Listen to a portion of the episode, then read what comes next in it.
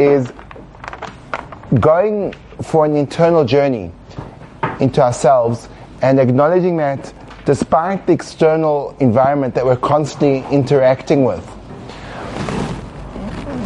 almost we have this um, predisposition towards experiencing life through the way the world turns around us. But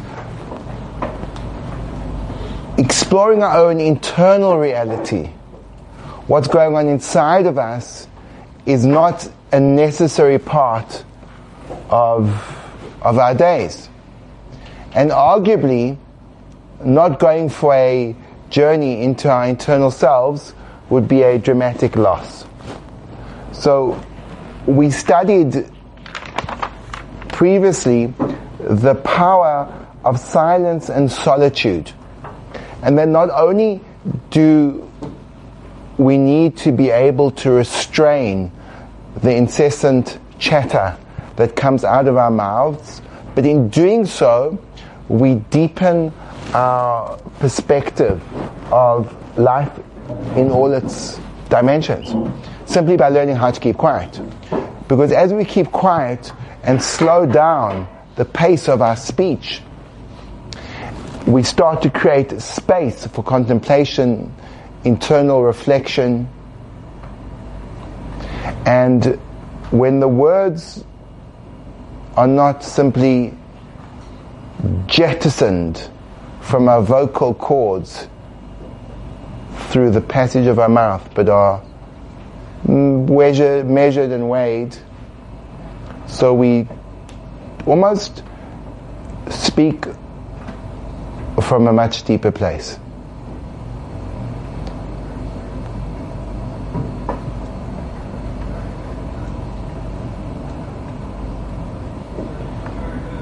And just think about that, how even that small little silence contributes, contributed so much to the depth of what we're discussing.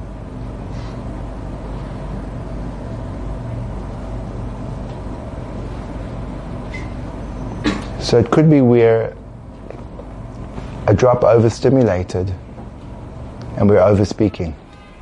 And the time to explore the world of silence, which is the world within, has come. Let us proceed. Follow me.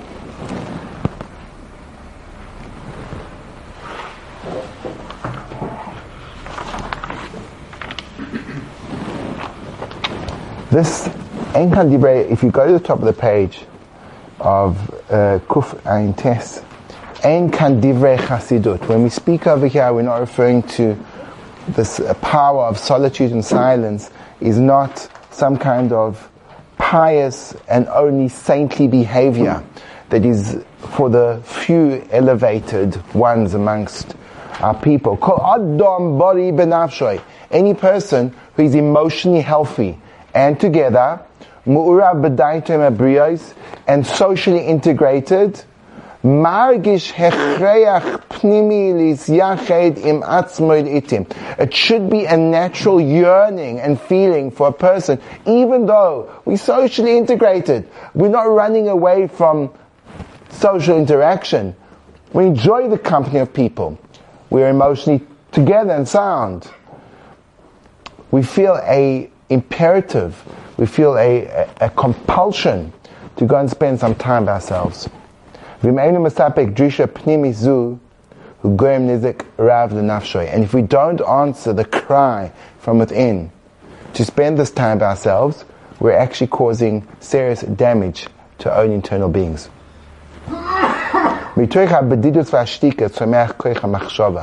From the solitude and silence is able to flourish the power of thought and insight. The capacity to really get deep insight begins to strengthen. And the trivial distractions, those ready paperweight thoughts, which sometimes keep us so preoccupied but when we go into them, they disappear like fluffy clouds in the summer sky.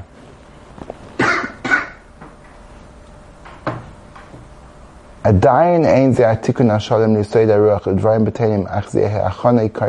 by having that level of depth of perception, we start to use the power of wind.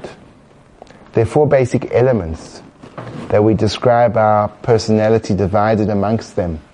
There's the power of earth, the power of water, the power of wind, and the power of fire. The four yesodis the four elements, the primary elements, and each one has a different connotation, a different power.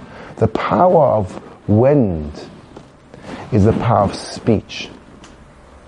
And we want to use it in the proper place. We want to be, it's the movement, the movement of self. It's this deep, in Hebrew the word ruchniut means spirituality, but really means windiness. The ruach is a spirit, but really it means the wind. Because if you note the relationship between wind and trees, the trees are stationary until the wind moves them. So the moving component, this power to, to, we even use it when we're emotionally shifted. We say, oh, I was moved by that. Moved me. So actually the power of movement is deeply expressed in words, the power of words. And the words become not only physically that the words are generated by the out breath. If you can't breathe and if you don't have internal wind, so then you can't form the words which come out of you. So the real the real element of, of wind is the, the power of the breath. And the power of the breath generates speech. So really wind and speech are interconnected and therefore if we're trying to seek a way of making the perfect internal wind force, it revolves around deepening the kind of words that that wind is generating outside of our mouths. And then he quotes, um, V'sim tumurat rov dvarecha, and place in substitute for the excess of your words, the lengthiness of your thoughts, thoughts, vasmados bechinoscha, and the consistency of your contemplation,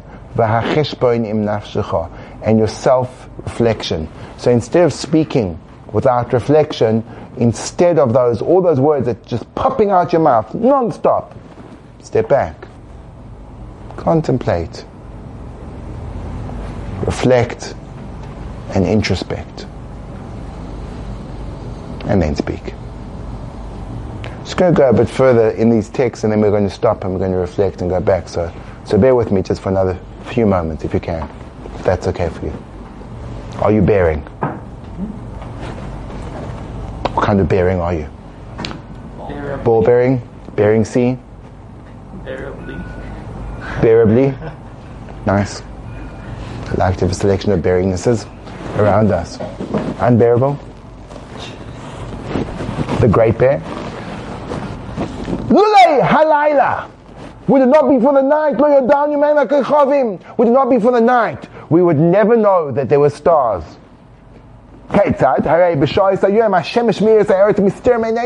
In the day, the sun is so bright, it hides the stars from our eyes.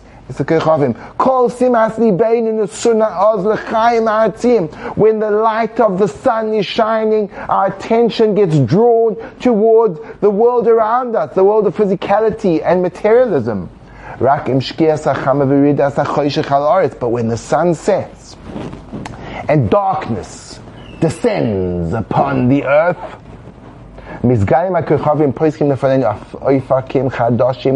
Ein Soifim. But when the sun sets and darkness descends upon the earth, we have insight that we can look up and see the stars and this opens up to us new horizons, almost infinite new horizons. We see galaxies, we see stars, we see planets, And a world that was absolutely invisible, inaccessible, suddenly becomes visible and within our reach. And it's no different in your own internal world when you're amongst people. It's like when the sun is shining. You get drawn into conversations. You get distracted by all the people around you. It's about in that moment and all these thoughts and fears and, and, and assumptions and affirmations going on in this moment. We're so concerned that there's no space and time. We're so distracted by the stuff around, by the external environment. We're constantly being in the flow of our different character traits, pushing us and pulling us, feeling bad towards one person, warm towards another, and that kind of emotional flux is ongoing and ready, extremely, extremely all-encompassing. וגם שכל עסוק בדברים מעשים, כל אור השכל עניינוסוי מרוכז על ארץ בנפש. And also your mind is preoccupied with sorting things out in the practical world. If it's catching a bus or closing a deal, it becomes very outside focused. In the world of the sun, this world of the sun is the world of being in in the midst the day-to-day rote of life. But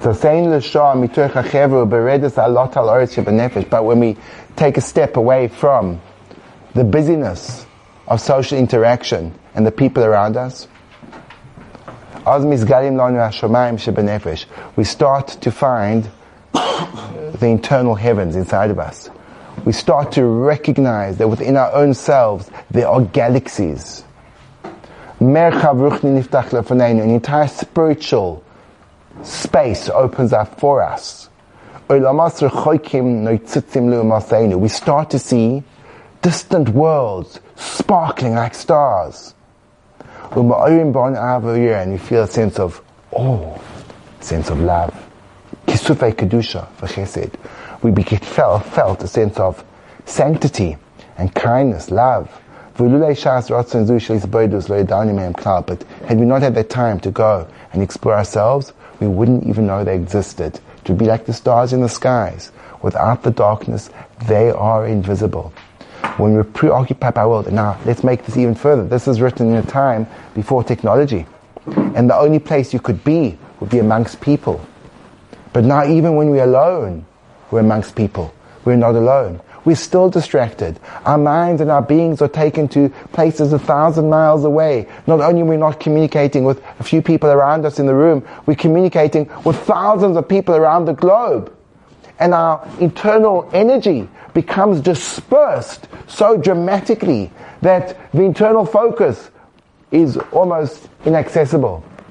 And therefore there is no day and no night with our constant preoccupation, searching out for the likes, on our social media and becoming trapped in a world where we've lost ourselves in the face of our preoccupation with the other, but really not checking in and finding that internal world, that internal galaxy of depth and beauty and profundity.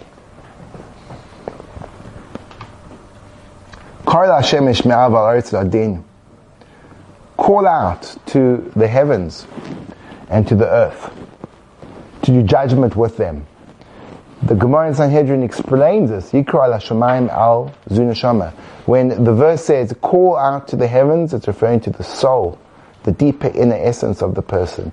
And to the ground, to the earth, that's a reference to the body.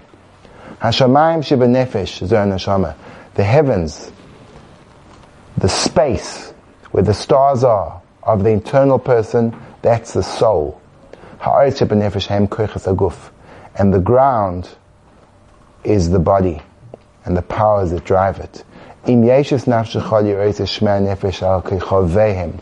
If you really want to see the heavens inside of yourself with all the mighty stars and planets, appeal darken for a moment your preoccupation with the world around you hisboided. Find some solitude.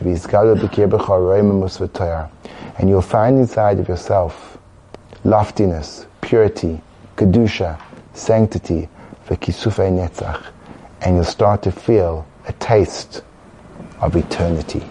Suhi Bedidos. This is solitude. Powerful words. Powerful guidance. And what we're going to do about it. Most probably nothing. Just like read it and say, oh, that's like, it'd be such a cool thing to do. I love to do that. Like, so cool to like, oh, do that. And I'm going to do that for sure. I'm going to do that. When you're going to do it, sometime I'm going to do that. Where, I know, sometime. Next week I say, so did you do it? didn't have time to do it. The time goes Like, but the most important thing, speaking to myself, oh, so did you do it? You know, you're giving yourself thought. So do you do it? Uh, do you do it? and I speak about it. I believe in it. I preach it. Do you do it? So you do it. And I run away from it like the plague. Why? Why am I so scared to go see myself? There's always time to do it, but there's always something that just comes up. Just, just, just something about to do it. Something about go down to the little cave that I have at the bottom of my building and isolate myself in darkness and just introspect. Something else comes along and says, come here, my friend. Follow me. It's almost as if there's a petrifying fear about self reflection. I, I, I don't know if any of you experience that fear. So that's one thing we have to explore. Where is that fear and how do we overcome it? And the next thing we have to explore is sometimes we can be alone, but our lonely, being alone and being isolated doesn't feel like he's talking about. It's almost, it feels further from ourselves. Sometimes people get so down and depressed that they have no energy to interact with people and they just want to sit in their bed or lie in their bed and never come out. And that seems to be a very different kind of being alone than this being alone. The kind where we reject and can't even conceive of being around people. That aloneness seems to be of a different ilk to the one that's been spoken about over here. It's interesting that he almost adds as a preface to this kind of solitude that we're talking about a person who's content, integrated, and socially fulfilled. He's bari benafsha, he's completely healthy. Then this type of solitude becomes productive. But when a person is fleeing from interaction with others, seeking to escape and to bury himself underneath these pillows, so then that's a very different kind of being alone. A very unhealthy kind of being alone. And we need to explore that as well. But just before we, we move on, I'd like to stop for a moment and ponder and take any questions if there are about what's being discussed. And we have a question from Sasha. One of his three question quota for the day. Yes. Um, so, I, I think you brought this up earlier where one of the reasons why people don't do this work is because it can be like very almost scary to kind of face yourself like look at yourself in the mirror and realize that you're you're not where you want to be or that you're not you, you hold yourself to a, I don't know higher standard, or you're at least not happy with who you are, and that that discovery process can be very scary. Um, how does one get over that fear to do this type of work, assuming once again that they're healthy? So let's go. Let's not speak about one, and let's not speak about you. Let's speak about Sasha and I.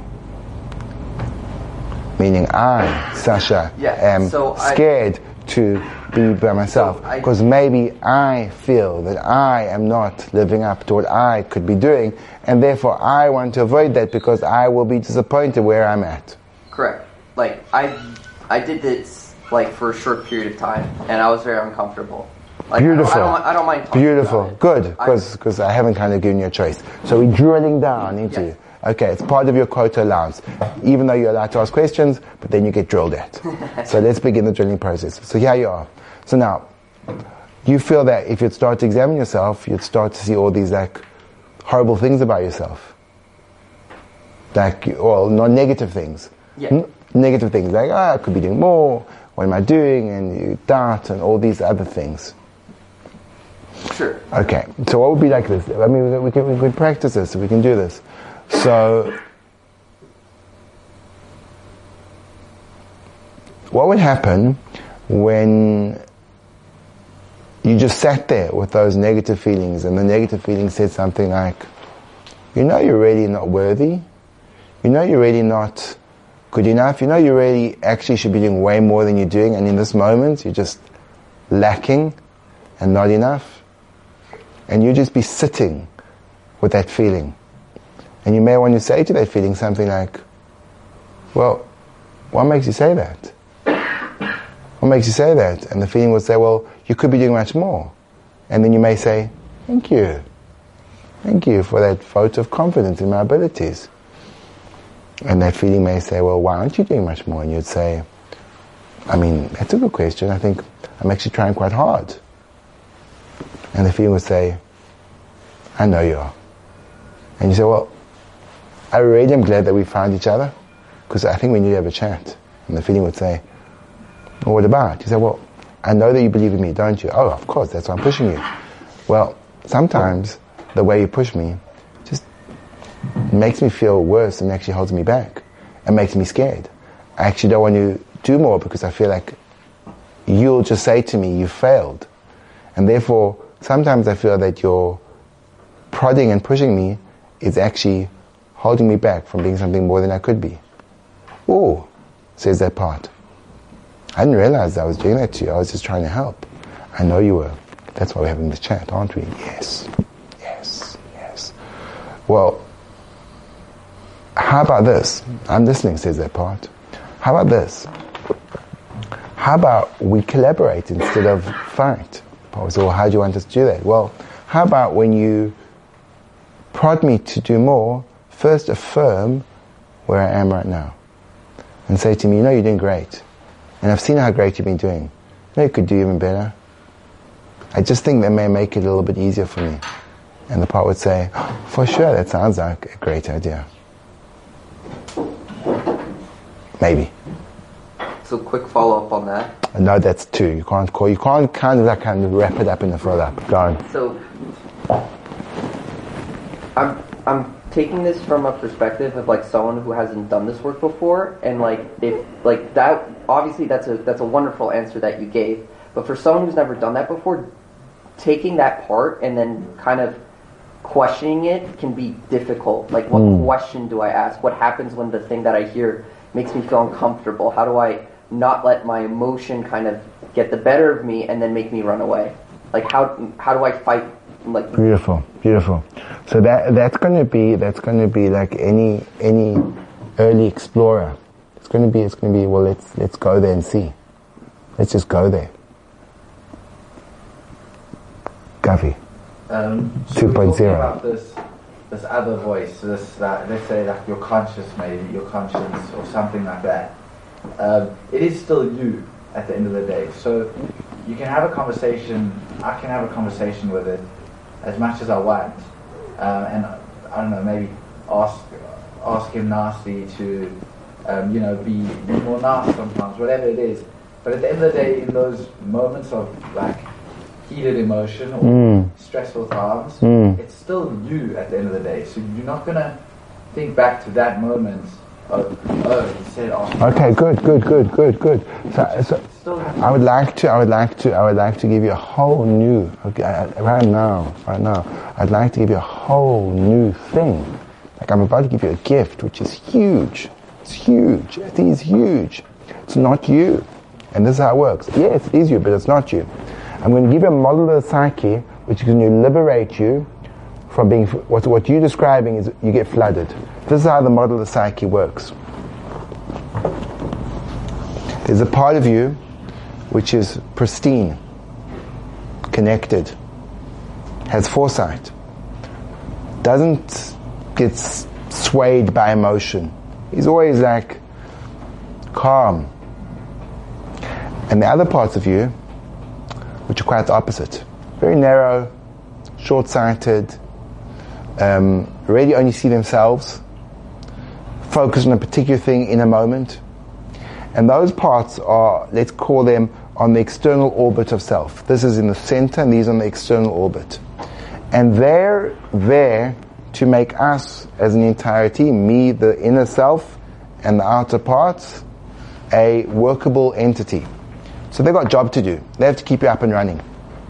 They've learned from experiences, generally from a very young age.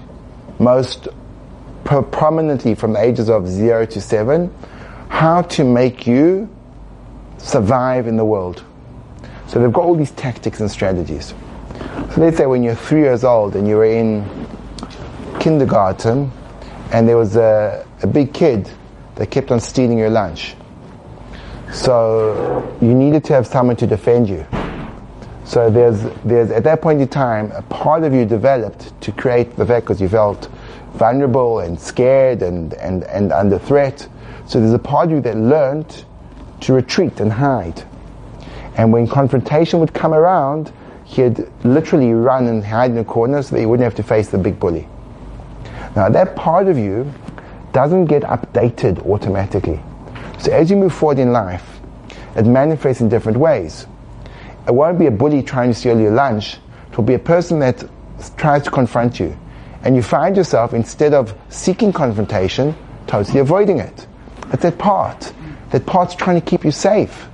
Difference is, it's not helping, and it's not helpful for him to do that. So when you come in from this perspective of self, and you go to the part and you say, How are you helping me? He says, I'm keeping you safe.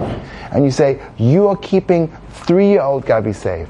How old do you think I am? The part will probably say, Three, or four, or seven, or ten. You say, I'm actually now a mature adult. And I know how to deal with confrontation. And I really appreciate the work you've done for me. But watch this. I'm so solid that if someone comes and tries to take my lunch in any way, I can stand up for myself, I can tell them not to, and if it really comes to it, I can fight.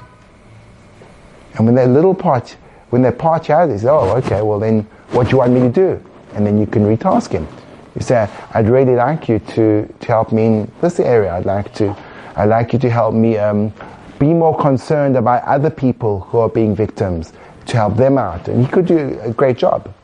And in that way, what happens when we say, oh my gosh, but it's all me? What happens is, when that part feels very threatened, he floods out, floods us until that calm essence becomes dormant and he has no access. And when the part, calm essence becomes dormant, become completely subsumed in that part. And it's no longer, there's me and there's this part that's angry. It's, I'm furious! That means I've been taken over. I'm, scared. I've been taken over. I'm so anxious. I've been taken over. And the minute you use the word, there's a part of me that is, you've already created space for self. So even just the language of there's a part of me that is, is extremely helpful. Because then you can reorientate in self. Wow. Power, no? Game changer. Game changer. Yes, it's But really. is there not a possibility that a person who's not experienced in past will just misinterpret them wrong or get things completely wrong? If he misinterprets them wrong, that's okay, because that means he's getting them right. Those double negatives really work well. Good. But what if he misinterprets them right? That would be a problem. so, yeah, yeah, yeah. It's like life, isn't it? You just probably have to like fail to succeed, don't you? Like you can't, you can't start off like being a super success. Like when I started off doing this thing, whatever that thing is, I'm not sure it is. Do you think I was as successful as I am now? I don't know because I know what it is. You got to get, you got to, you got to, you got to do it. You got to do it. Imperfect action, imperfect action. Fail quickly. Go fail, but quickly. That's how you grow. Just keep on failing. We're going to, we're going to maybe be going now into into a loving pain. Farley, and again, I'm not masochistic, but loving pain is is an underrated attribute. Um, so we'll, we'll segue into this and we'll explore it. We are wired to avoid pain. So pain is at the edge of our comfort zone. The edge of our comfort zone, the thing that stops us from getting out of a comfort zone is pain. Because to break through the comfort zone will require pain. Uh, whatever, the, whatever the comfort zone is. The comfort zone is, I'm the kind of guy that needs two pillows. So when I get one pillow, that's painful for me. So when you break the physical comfort zone, it's going to be painful for me. The emotional comfort zone is I don't like speaking to strangers. So there's a pain of speaking to strangers. And there can be quite a physical pain. If I'm playing a sport and running into the defender will be painful, so then I won't run into the defender. Now what would happen if I fell in love with pain? And instead of trying to avoid pain, I start, to embrace pain and seek pain. Whoa, that would be a game changer. Because the comfort zone is another way of saying the living dead. When you're in your comfort zone, it means that you're trapped in an invisible cage that you can never escape.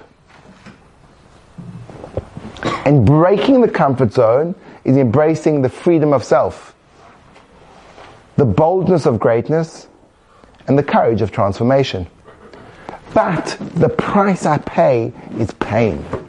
So now, either I'm going to try to avoid pain, which means I'll avoid change, which means I'll be trapped in my comfort zone forever, and keep on walking the trail of the living dead, day after day, year after year, decade after decade, reproducing the same old thoughts with the same old habits with the same old, same old, same old, same old.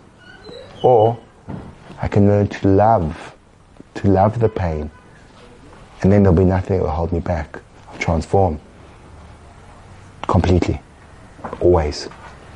Because I'm enthusiastic. Oh, where's, where's the next painful interaction going to be that I can seek it? So that's something we're going to be exploring together tomorrow with the help of Hashem. Amen. To click the thing? Click it, click it. How's it?